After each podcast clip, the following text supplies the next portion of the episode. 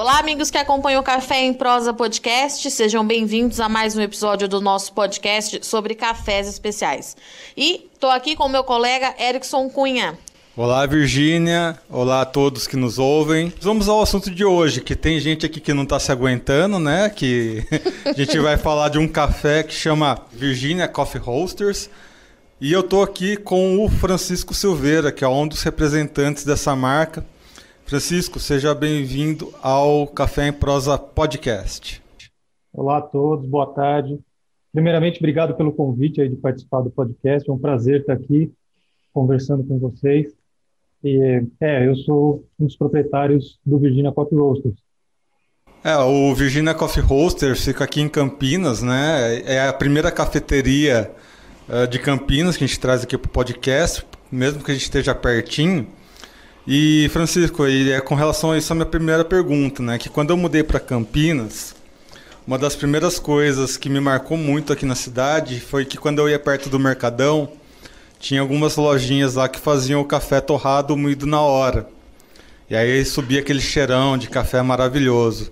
Infelizmente essas lojinhas foram sumindo ao longo do tempo, mas essa lembrança ainda é muito vívida na minha memória. E por isso eu fico muito feliz em trazer uma cafeteria campineira aqui para o podcast. Mas a pergunta que eu tenho para você é exatamente com relação a isso. Como é que é ter um negócio aqui em Campinas que teve uma história muito importante relacionada ao café, né? A, a Campinas teve barões do café e tudo mais, mas que aparentemente ao longo do tempo foi perdendo essas raízes relacionadas ao café. É verdade, a gente está numa cidade que tem uma importância histórica para o café enorme, né? Falar de, de fazendas produtoras é, que, que, existem ainda, né? Aqui pela região, que já não produzem mais café, mas são fazendas grandes, e a gente tem também o IAC, né, que é um, assim, um, foi uma potência mundial em pesquisa do café, e eu sempre gosto de lembrar disso. Então, a gente abriu a nossa cafeteria aqui em Campinas, no momento que estava assim, estava meio que se iniciando essa coisa do, de pequenas torrefações, é, de torrar e servir o café no mesmo local, de trabalhar com café com métodos. Então, isso tudo a gente é, foi meio que no início aqui de Campinas. Né? Hoje tem, a gente vê um movimento muito mais amplo para isso, crescendo bastante, mas é uma coisa muito bacana. Assim, eu acho que esse foi, foi o nosso foco inicial. A gente é produtor, então essa foi a maneira que a gente encontrou de, de chegar até o cliente de uma forma mais direta. Né? Então foi abrindo a cafeteria barra torrefação. É, Francisco, eu queria saber um pouquinho mais da sua história. É, o que, que motivou um arquiteto a entrar no mercado de cafés e o quanto que a arquitetura influencia no seu café? Eu sou arquiteto de formação, né? Uhum. estudei na, na, Universidade de São Paulo, depois estudei na Unicamp, fiz mestrado na Unicamp também, então tenho um, um histórico até considerável nessa, nessa área de construção civil. Trabalhei bastante com isso, mas a minha família sempre teve ligada ao café. A gente tinha propriedade que plantava café aqui no estado de São Paulo, na cidade de Sarutaiá, fica ali na região da Sorocabana, próximo ao Norte Pioneiro. A gente está bem na divisa, então até um terroir similar. E, e eu, com o tempo, vendo essa coisa do café e, e vendo algumas outras propriedades que estavam verticalizando a produção, que estavam torrando, estavam aprendendo sobre o seu produto, eu comecei a me interessar. Então, eu fui fazendo cursos eh, estudando mais sobre o assunto uh, e cada vez mais gostando. Então, até o momento que eu falei, bom, agora eu preciso decidir para que caminho ir, né? Então, hoje, exerço muito pouco de arquitetura e fico, estou bem focado na parte de café, de produção de café e na parte de educação também é, do café.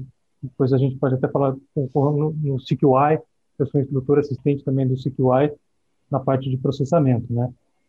É, a arquitetura, acho que qualquer formação sempre ajuda, é, independente da área que você trabalha. Você sempre vai ter algo do positivo da sua da sua memória ali, da sua experiência que você vai poder aplicar. Então, uma coisa que que eu e minha esposa, que somos arquitetos, a gente sempre é, trabalhou muito com essa questão é, da arquitetura do local, mas também da marca global. Então, uma marca que vai desde a parte de design até a parte de arquitetura, até a parte de formatação do cardápio, de como servir o produto. eu acho que isso sempre foi muito presente, a gente sempre deu muita importância para isso, uma marca com um design global, que ela, que ela englobasse tudo, né? Que a gente pensasse tudo no detalhe desde o começo. Então, isso, isso acho que foi um ponto que foi muito vantajoso, assim, da, da minha formação anterior. É, inclusive com relação a isso, eu percebi algumas coisinhas de influências artísticas, uh, principalmente nas embalagens né, da, da, da, Virginia Coffee Roasters, que tem uma grande influência da pop art, por exemplo, que eu percebi ali. E a gente acabou falando um pouquinho né, de como as influências externas, uh, que nem no último episódio a gente trouxe aqui um publicitário que uh, engajou também numa marca de cafés, e agora aqui um arquiteto, né? Uh, e aí agora me pergu a pergunta que eu te faço é essa, né? O mercado de café especial tá virando pop? Virando pop eu não sei, mas ele está crescendo bastante, né? E, e ele é um mercado, como todo mercado em crescimento, tem muita área para ser para ser explorada. Então pessoas que vêm com uma outra formação às vezes enxergam nichos ali que estavam que não estavam sendo bem trabalhados, né? Então é, seu exemplo é muito bom, por exemplo, a questão de embalagem, né? Essa foi uma coisa que a gente sempre deu muita importância assim, para as embalagens, porque uh, até então a questão de embalagem de café sempre tinha muito daquela coisa, saco de juta, aquela folhinha, a coisa da, da roça tal, e a gente foi um pouco no caminho oposto disso, né? Se você olhar, por exemplo, as cervejarias, as cervejas artesanais, elas já estão bem evoluídas nisso, né? Elas já não têm mais aquele padrão de um tipo só de, de embalagem de cerveja. Então, hoje a gente tem cervejas com, com rótulos muito bem desenhados, com rótulos trabalhados, e a gente quis, quis trazer isso também. E, e até uma coisa assim que ficou muito ligado à nossa, à nossa marca, né? É, com o público jovem, com o público feminino. Então, isso com o passar do tempo também a gente vai aprendendo. E hoje, a embalagem para a gente é um fator fundamental. Fundamental. Não dá para lançar um produto sem trabalhar uma, uma boa embalagem. Então, a gente tem é, ilustradores que a gente contrata e, e a gente dá um peso importante para isso. É, Francisco, eu queria acrescentar uma, é, conversar mais um pouquinho com você sobre isso, porque é o seguinte: é, além de ser um mercado é, em crescimento, o Brasil, de forma geral, ele tem, muita poten tem muito potencial é, para produção de cafés especiais. É, às vezes, quem não acompanha muito esse setor acaba achando que os melhores cafés são aqueles que a gente vê na gôndola do supermercado que vêm de outros lugares, né, dos nossos países concorrentes. É, quando é que você teve essa sacada de que esse seria um negócio que realmente é, pode fazer a diferença? Assim? Quando que você percebeu que o setor de cafés especiais era para você? Bom, quando, quando eu comecei a estudar, é, acho que a dúvida de qualquer pessoa que está produzindo café, que era o meu caso, era saber se o seu produto tinha qualidade. Sim. Então, a gente começa primeiro sabendo o que é qualidade, aprendendo o que é qualidade. Aí a gente vai vendo cafés, você começa a provar cafés, enfim, é, e você, a, partir do momento que você começa a ter um produto bom e comparar com outras coisas boas, você fala, bom, então eu, tô, eu tenho a possibilidade aqui na, na mão é, de, de, lançar um produto que é comparável às, às, melhores coisas que a gente tem no mundo. Então, a questão do Brasil produzir bons cafés, o Brasil não só produz bons cafés, mas ele tem diversos tipos de café. Né? O Brasil é um Sim. continente. Então, é, e, e eu, eu, eu, não acredito muito nessa coisa do melhor café. Eu acho que isso não existe. A gente existem tipos de cafés diferentes e cada um serve para uma coisa, cada um é para um momento. É, tem cafés bons para expresso, tem cafés bons para coado, tem cafés mais ácidos, menos ácidos. Então, a gente está num, num, país que tem a possibilidade de ter diversos tipos de cafés diferentes e isso precisa ser aproveitado. Então, essa foi uma coisa também que a gente é, sempre apostou até por estar em uma região que é pouco conhecida, é, mas que produz um tipo de café muito interessante. São cafés de latitude, cafés é, de, um clima um pouco mais é, subtropical, um pouco mais frio, em mais baixa altitude. Então, eles são, são cafés com menos acidez, mas muito encorpados, muito doces. Então, esse foi é, a gente sempre aproveitou isso e tentou, é, enfim, fazer um produto em cima disso, né? Pegar o que tem de bom. A região que o Virginia Coffee Roasters traz é da região sorocabana ali, né? Que aqui em São Paulo é uma região bem tradicional uh, com relação à produção de cafés. O que, que vocês encontram de diferencial nessa região que fazem vocês uh, implementarem no café de vocês? Né? O que, que vocês trazem de notas dessa região para o café? É, como, como característica do, do café da região, é o que a gente pode dizer que são, são cafés que têm uma acidez moderada, média, né? Mas ele tem um corpo, um corpo, uma doçura muito alta. Então, é, se a gente comparar com o café do Caparaó, um café da Bahia, são cafés completamente distintos. Né? É, é, é e a gente tenta aproveitar essas características boas e tanto que, que realmente difere do café de outras regiões. Então, são cafés que é, eu não vou produzir um caparaó, assim como um caparaó não vai produzir uma sorocabana. Então, é, isso leva até para uma outra questão importante, que é que foi o processamento. A gente a gente começou a verificar que a gente conseguiria ter boas bebidas e bebidas distintas na mesma propriedade se a gente apostasse muito no processamento dos grãos. Então, a gente isso hoje é o nosso foco principal, que é, é apostar no processamento para a criação de bebidas diferentes na mesma propriedade, que tem dado muito certo. É, Francisco, eu não posso deixar de te perguntar isso é, diante do cenário que a gente está vivendo. Então, é o seguinte: para quem está nos ouvindo, hoje a região Campinas aqui está entrando em lockdown novamente é, e a cafeteria de vocês deve ficar fechada, né? O que é uma pena, já que uma das propostas do nosso podcast era gravar os episódios nas cafeterias. É, mas como que vocês estão administrando essas, essa condição, essa situação? Como é que foi esse último ano para vocês? E agora, de novo, com essa mudança aí nos atendimentos, como é que vocês estão lidando com isso? É uma pergunta bem interessante. A gente, na verdade, a gente é, iniciou a cafeteria, como, como eu disse, para poder chegar mais perto do cliente, né? Para que a gente a, a, ideia era ter uma marca de café, mas se a gente tivesse somente uma marca para chegar até o cliente seria muito difícil, porque a comunicação é difícil. Tenho que ir nas é, empórios, em supermercados. Então, o que a gente pensou? Se a gente abre uma cafeteria é, legal, uma cafeteria bacana, a gente a gente fica num local e o cliente vem até a gente. Então, isso servia muito como uma vitrine, era até um piloto é, de, um, de, um, sistema, por exemplo, de franquias que poderia vir a crescer. E, e, isso foi, foi crescendo, foi muito, muito bem até que veio a pandemia. Então, a gente está com a parte de cafeteria fechada desde março do ano passado. Já vai completar um ano agora que a gente está com a cafeteria fechada. E, obviamente, a gente teve que achar outras frentes para continuar com o negócio. Então, a nossa marca continua, mas ela teve que se adaptar. A gente não quis reduzir é, reduzir espaços e fazer sistemas de delivery, coisas que tivessem que fossem dar um trabalho a mais do que a gente teria, seria capaz de fazer. Então a gente é, cresceu muito a nossa parte de torra, de venda para outras cafeterias e a, e a, gente fortaleceu a marca. Então agora é, lançamos recentemente também uma cápsula é, compatível com o sistema Nespresso, enfim, para a pessoa consumir em casa mas a gente só vai conseguir voltar de fato a operar a cafeteria quando a situação estiver um pouco mais normalizada, porque seria muito difícil essa coisa de abrir e fechar, isso é, compromete demais a operação, ainda mais para quem é pequeno, para quem tem uma operação pequena, é muito complicado. E é uma pena dupla, né? Porque pelas fotos que a gente vê, a cafeteria ela tem aquela ambientação, né? Vocês se inspiraram muito num estilo americano de servir, que é um lugarzinho menor, mais aconchegante ali.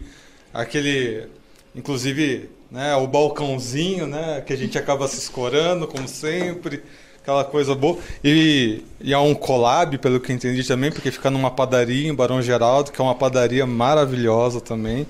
A gente é proprietário também da padaria, então essa foi mais uma, um facilitador na coisa, porque a gente tinha um espaço aqui é, então isso ajudou, ajudou bem para a gente iniciar o negócio. Já tinha um ponto comercial, mas a, a cafeteria está montada aqui.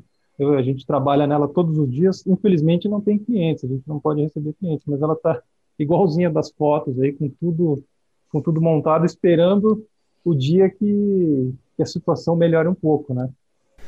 E, mas enfim, Francisco, uma coisa que né, a gente acabou comentando nas, nas nossas conversas prévias é que uma das saídas que vocês acabaram encontrando foi na diversificação também de negócios, né? É, você chegou a citar que vocês têm uma marca de, de maquinário de cafés e vocês também estão pretendendo trazer aí a venda de café cru, né? O quão é importante a diversificação né, de negócios e como se planejar para esse tipo de investimento em momentos difíceis, em momentos em que está em certa recessão, tudo mais. Como é que vocês se planejaram aí para essa diversificação dos negócios? Bom, eu acho que a diversificação de negócios é fundamental. Todo todo empresário tem que ter isso na cabeça, porque a gente está no Brasil e não, não é só a pandemia, né? Crises acontecem aqui, então a gente tem que estar tá sempre pensando em como diversificar. Agora, a questão das outras, dos outros negócios que a gente teve, na verdade, surgiu meio de forma natural, assim, porque a gente, como começou tudo do zero, né, a questão da cafeteria e, e de torra, a gente, nós não viemos de um, um passado da indústria do café ou de outras torrefações, então a gente foi aprendendo e, e fomos vendo as dificuldades. Então, a partir das, das necessidades, é que a gente foi achando alguns nichos de mercado. Então, esse é, da, da, da, torra, da, da venda de, de, café embalado a vácuo, é uma questão que eu acho que vem crescendo muito, está muito forte. É, cada vez mais a gente vê torradores menores sendo vendidos aí em larga escala. E o sonho de todos, da grande maioria dos nossos clientes que compra café torrado é torrar o café na sua cafeteria. Então, eu acho que isso para um futuro próximo, eu acredito que vai ser uma tendência de pequenos pequenos torradores que vão ficar no balcão ali, que a pessoa possa torrar e, e atender os clientes com café torrado no local. Então, a gente, como produtor, observando isso, pensou, bom, a gente pode atender também esse tipo de cliente, não vamos ficar de fora simplesmente porque ele não vai comprar café torrado. Então, a gente está para lançar um, um, Instagram, o Virginia Hub, é, que, se, que, vai ser um, um site para venda de, de, café em grão, embalado a vácuo, em embalagem de 5 quilos. Então, a gente vai fazer embalagens menores que atende tanto pequenas cafeterias quanto torradores caseiros também. Quem, a pessoa que está em casa, às vezes tem um, uma pipoqueira e quer torrar, gosta de ter o café fresco, gosta de ter o seu perfil de torra é, particular, então também vai, vai ser atendida nisso. Então, esse, esse foi um, um dos caminhos.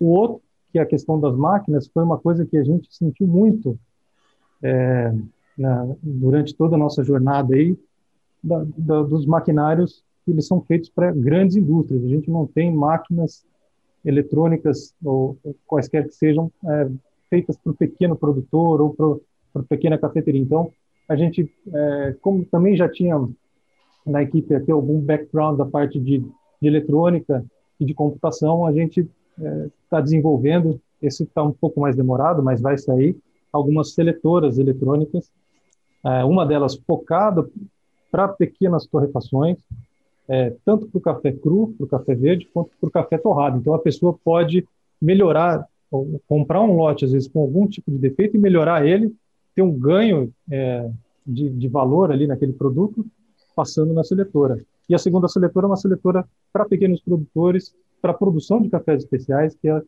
é para retirada de verdes e, e, de boias. Né? Então, também, para o pequeno produtor não ter que fazer aquela colheita seletiva, manual, que é caríssimo e, e, que às vezes sai mais caro do que o valor da venda final. Então, são essas duas. A gente está com três caminhos aí, um pouco distintos, mas que na verdade tem uma raiz comum ali, tem um, tem um início comum. O Francisco, a minha próxima dúvida é um pouco pessoal, porque é o seguinte, eu vou te contar uma historinha que eu contei para o pessoal aqui na redação hoje. Quando eu era mais nova, eu demorei muito para gostar do meu nome. Aí quando o Erickson veio com a pauta de um café Virgínia, eu fiquei muito empolgada, de verdade. Eu falei, olha que legal. É, eu queria saber, porque hoje eu gosto, gosto bastante, mas eu queria saber de onde que veio essa inspiração e por que esse nome. Bom, é, o nome surgiu assim, é, ele veio do nome da fazenda, que a fazenda chama-se Santa Virgínia. Mas não foi só por isso, foi porque de fato é um nome feminino e um nome forte. Então a gente achou que caberia muito bem numa marca, assim. Ele, e ele ficou, ele ficou um nome muito forte, ficou uma marca muito forte. Eu acho que para gente o nome Virginia tem tem uma importância grande também. Não poderia ser outra coisa. Ah, eu tô me achando, Erickson. A gente tá tendo que segurar essa menina hoje, que o aniversário dela tá chegando, ela tá emotiva e descobre uma fazenda com o nome dela, um café com o nome dela. É um nome que marca muito. Voltando aí um pouquinho o assunto com relação à tecnologia, eu acho que a tecnologia vai ser um ponto fundamental, um ponto de virada fundamental. É, a gente vê que o agronegócio ele se movimentou, né, o ano passado, ao longo da pandemia, devido às suas tecnologias. E a cafeicultura não foi diferente, né? Acho que é importante a gente frisar um pouquinho mais com relação a isso, né? Com essas soluções que você apresentou aqui, né? Sobre as tecnologias. O que, que você espera, né? Uh, sobre essa cafeicultura 4.0, já que esse termo está tão famoso hoje em dia, o que, que você espera, aonde você espera chegar trazendo essas novas tecnologias para a cafeicultura? É, é uma pergunta interessante. Eu acho que é um caminho sem volta. A tecnologia está aí, ela já existe para quem quiser utilizar. E, e eu vou além. Quem não utilizar vai ficar fora do mercado, porque a gente tem um preço que é um preço indexado por bolsa. É, assim que essa tecnologia estiver difundida, o, o, produtor que não tiver isso não vai conseguir chegar no preço no preço que está sendo colocado para venda. Então, é, fora o fato dela poder melhorar demais a qualidade do produto, uma, então uma seletora é, que usa um sistema de visão computacional, ela analisa cada fruto do café para ver se ele está no ponto de maturação correto. Aqueles que não estiverem no ponto de maturação correta, ela ejeta. Tudo isso numa velocidade muito grande, que precisaria de, de muita gente trabalhando. Então, é, fora o fato de melhorar a qualidade do produto, a gente tem uma questão de custo falando como produtor, eu acho que os produtores eles têm que sempre buscar serem mais produtivos, né, serem mais eficientes. Então, não, tem como fugir. Eu acho que esse é um, é um assunto já dado como certo. É, a tecnologia na capicultura ela, ela vai vai chegar e não tem mais volta. Essa é a minha, é minha, minha visão. Essa semana eu recebi uma notícia de que torrefadores lá nos Estados Unidos estão tendo problemas com preços tal. A gente sabe, né, que o café de lá não é produzido lá, é importado tudo mais. Mas você sente algum movimento com relação a isso aqui acontecendo aqui no Brasil, devido à dificuldade de insumos, alguma coisa assim? Alguma variação de preços aí que está meio que saindo fora de rumo nessa questão de torrefação? De to... Não, eu, eu, eu sei, assim, está tendo um aumento de todas as commodities, né, inclusive do café. Então, o preço do café, seja ele especial ou commodity, ele cresceu demais, por volta subiu por volta de 70% aí no último ano. Sim. Mas, mas a gente também teve um aumento do dólar. Então, é, insumos da cafeicultura, como adubo, que são baseados no dólar, também subiram. Então, está é, uma situação um pouco complicada, né? Essa questão dos torrefadores nos Estados Unidos que você está falando, acho que é com relação ao transporte que você se refere, né? Sim, é em relação ao transporte marítimo, que está mais caro. É, assim, está tendo um consumo, um aumento de consumo, mas também está tendo, na parte de logística e transporte, um aumento de demanda muito grande. Então, eu acho que assim, não, não, não teria condições de, de traçar um panorama aqui, porque até são, são coisas novas que até as empresas grandes estão tendo que aprender como lidar com isso, se vão repassar o preço, se não vão repassar. É, o que a gente vê é que o, mercado está em transformação, né? Em toda, em toda a cadeia, seja na parte de, de, de produtor, na parte de quem está comprando isso para exportar, na logística, na torrefação, e isso, claro, uma hora vai refletir ali no consumidor. É, e só para acrescentar a informação que o Erickson trouxe, isso chamou, chamou a atenção do Erickson, chamou minha atenção é, para quem está nos ouvindo, porque os Estados Unidos ele é o maior importador do café brasileiro, Francisco. Então a gente começa a pensar, o, o café de modo geral teve um ano muito incerto em relação a consumo e demanda por conta da pandemia, mas aparentemente tudo ficou é, ficou bem, não sofreu tanto, mesmo com o lockdown mundo afora, e por isso que chamou muito a nossa atenção. Isso preocupa de alguma maneira para você, que está no mercado de café? Ou a gente ainda vai ter que esperar mais um pouquinho para entender como as coisas vão ficar?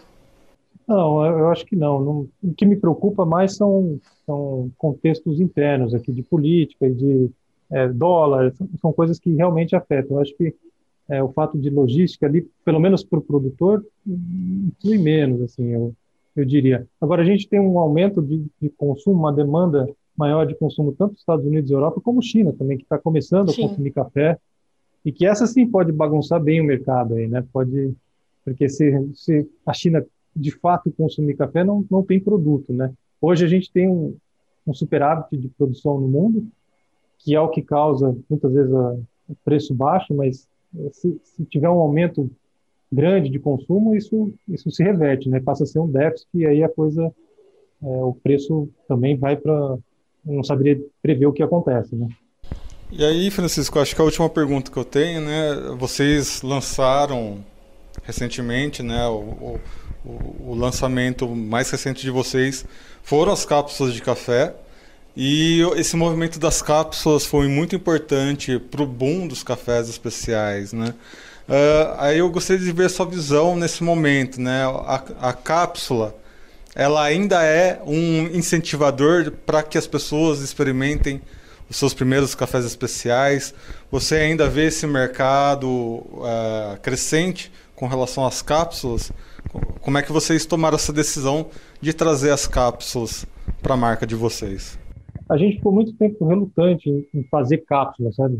É, até por uma questão de custos, assim, era difícil de é, industrializar, é um processo muito mais industrial do que do que de fato a torra e, e para café em grãos, né? Então é um processo que envolve uma característica industrial mais pesada, mais é, vamos dizer mais detalhada. E a gente é, também tinha um pouco de dúvida, assim, se isso era, se isso ia contra a questão do café especial. E aí a gente começou fazendo testes. Então a gente fez alguns testes, é, deu, deu para alguns clientes provarem e, e, a gente viu que a aceitação foi muito boa. É, viu que primeiro a questão de da gente utilizar cápsulas biodegradáveis foi um ponto importante. Então essa questão de geração de lixo nesse nesse método de extração é um ponto que tem que ser levado em consideração. Então, a nossa cápsula é biodegradável e estamos buscando para que no futuro ela seja totalmente compostável, né? Então, é, que é um seria um nível acima. É, e, e o a segunda questão foi que assim vai pouco café na cápsula. Então, a gente consegue trabalhar com um produto de muita qualidade dentro da cápsula e, e, e, às vezes até difundir mais do que vendendo esse, esse café é, em grãos, por exemplo. Então eu consigo levar cafés melhores é, para pessoas que antes não estavam acostumadas, né? Então eu, eu acredito sim que a cápsula ela vai ter um crescimento nos próximos anos aí e eu acho que é de fato é uma tendência para os cafés especiais. A gente decidiu ir para a cápsula também por conta das questões da pandemia, por conta de que as pessoas estavam mais em casa, estavam em home office, então é, sentiam falta de expresso, né? A gente vê que a pessoa não consegue parar para ir numa cafeteria e tomar um expresso, então eu acho que a cápsula traz um pouco disso para dentro da casa da pessoa. Ela tem uma padronização, ela tem essa questão de ser extraído sob pressão, então tudo isso ajudou aí, né? E, e, hoje eu enxergo a cápsula como mais um método de extração. Ela não veio para matar o expresso, mas ela é, um, ela é uma coisa a mais. A pessoa toma o expresso, toma o coado e toma também a cápsula. Então ela é um outro produto. Ela soma o portfólio, né? Muito bem. Conversamos aqui com o Francisco. Chegamos ao fim da nossa entrevista. Francisco, agradeço a sua presença aqui no podcast. Espero que muito em breve a gente tenha a oportunidade, então, de mais uma vez se conhecer, né? Conhecer ao vivo, né? Digamos assim, não só por áudio, conhecer a sua cafeteria e quem sabe levar aquela ideia adiante de gravar um podcast nas cafeterias e voltar a sentir aquele cheirinho gostoso de café, né? Que me faz essa lembrança aqui de Campinas. Francisco, obrigado. Seja sempre bem-vindo aqui ao nosso podcast. Eu que agradeço e assim que tiver aberto aqui, eu fico o convite para vocês virem visitar. Também agradeço ao Francisco e ao Erickson por mais esse episódio. Lembrando a todos que nós estamos em todas as redes sociais. Nos siga, nos siga então lá no Instagram do arroba café em prosa underline NA e do arroba notícias agrícolas. E até semana que vem.